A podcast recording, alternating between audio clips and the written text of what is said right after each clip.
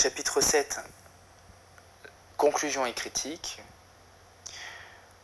Donc pour conclure sur ce cours qui s'est intéressé au tonus musculaire, ce qu'il faut comprendre, c'est que le tonus, dont l'importance se fonde sur le dialogue tonico-émotionnel qui a été décrit par Henri Vallon, ce tonus va être une des pierres angulaires de la psychomotricité.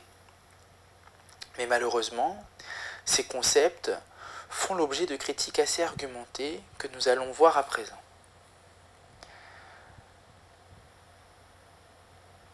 La première critique porte euh, sur la notion de néothénie. Cette notion de néothénie, qui va en fait correspondre à l'immaturité du bébé et qui a été décrit par euh, Vallon, cette néothénie est remise en cause avec les travaux euh, qui euh, ont porté au cours de ces dernières décennies sur les nouveau-nés et qui montrent en fait que les nouveau-nés ont des capacités assez importantes et notamment dans leur modalité d'interaction avec leur environnement.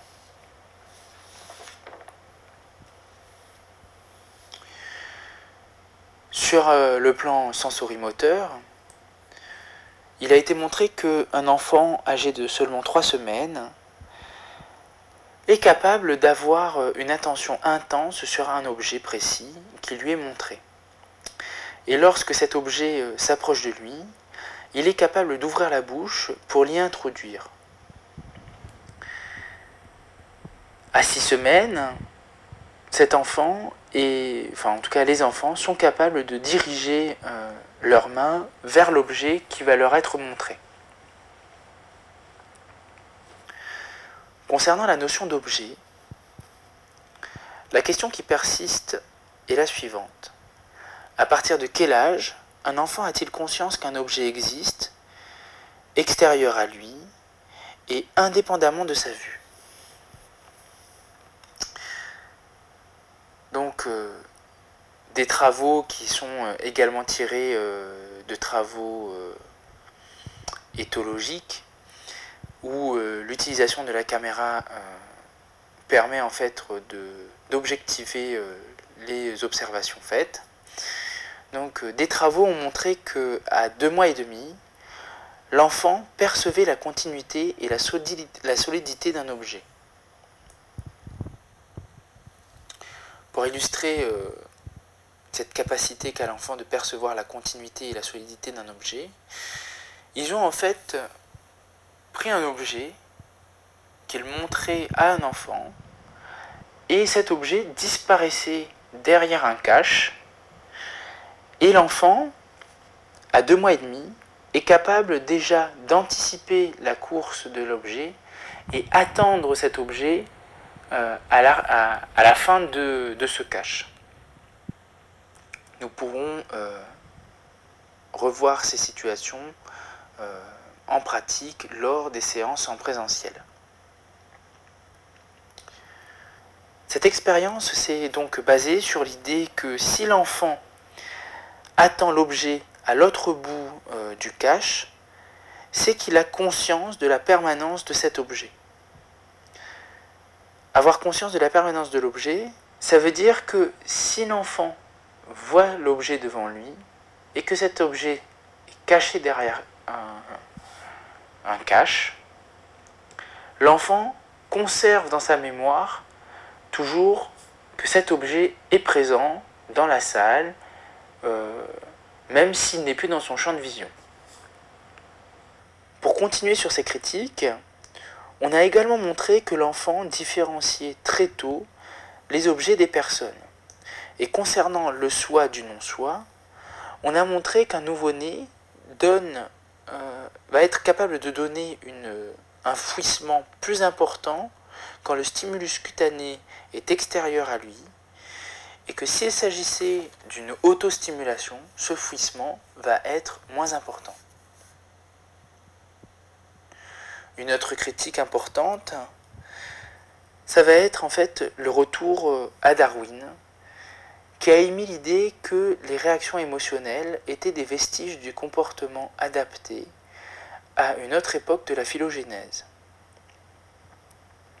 Ajoria Guerra avait fortement critiqué cela en disant que les paratonies s'opposaient à l'activité phasique et donc que Darwin s'était trompé.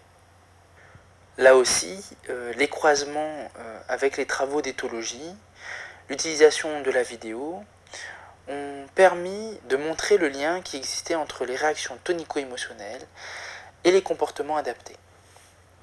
Enfin, l'une des critiques les plus importantes, ça va être en fait la mise en évidence des neurones miroirs qui se situent euh, au niveau des zones prémotrices dans les années 1990 avec l'utilisation de l'IRM. Ces neurones miroirs sont en fait des neurones qui déchargent leur potentiel d'action lorsque le sujet observe une action menée par une autre personne. Autrement dit, si euh, je regarde un joueur de tennis qui est en train de faire un revers, dans euh, mes zones prémotrices, il va y avoir ces neurones miroirs qui vont s'activer et qui vont en fait correspondre au geste de la personne que j'observe, c'est-à-dire du joueur de tennis qui est en train de faire son revers. Ces neurones euh, miroirs semblent donc nécessaires pour comprendre les actions et ils vont également faciliter les apprentissages. La mise en activité de ces neurones miroirs va donc euh, faciliter la réalisation par la suite de l'acte qui a été observé. Ces neurones miroirs ont des propriétés particulières qui peuvent expliquer la capacité de comprendre les intentions d'autrui. Lorsque le nouveau-né euh, tire la langue pour imiter l'autre, par exemple lorsque le bébé voit euh, sa mère ou son père ou en tout cas un autre un adulte qui est en train de lui euh, tirer la langue, le bébé, avant d'imiter, va activer, euh, en tout cas, enfin, les neurones miroirs vont être activés, et c'est ça qui va en fait lui faciliter l'imitation. C'est-à-dire en fait qu'à un âge où la distinction entre le moi et le non-moi n'est pas tout à fait achevé, c'est-à-dire dès le nouveau-né, ces neurones miroirs permettent déjà de comprendre l'autre et de s'y intéresser. Toutes ces critiques viennent donc euh, bouleverser tout notre modèle selon lequel euh, l'enfant euh, n'avait aucune compétence et que le tonus était le seul moyen de communiquer avec son environnement. L'origine de la contingence sociale n'est plus la nécessité de satisfaire ses besoins, mais le prototype de la communication est issu de l'activité de ces neurones miroirs et pas du dialogue en fait tonico-émotionnel comme l'avait pensé euh, Henri Vallon.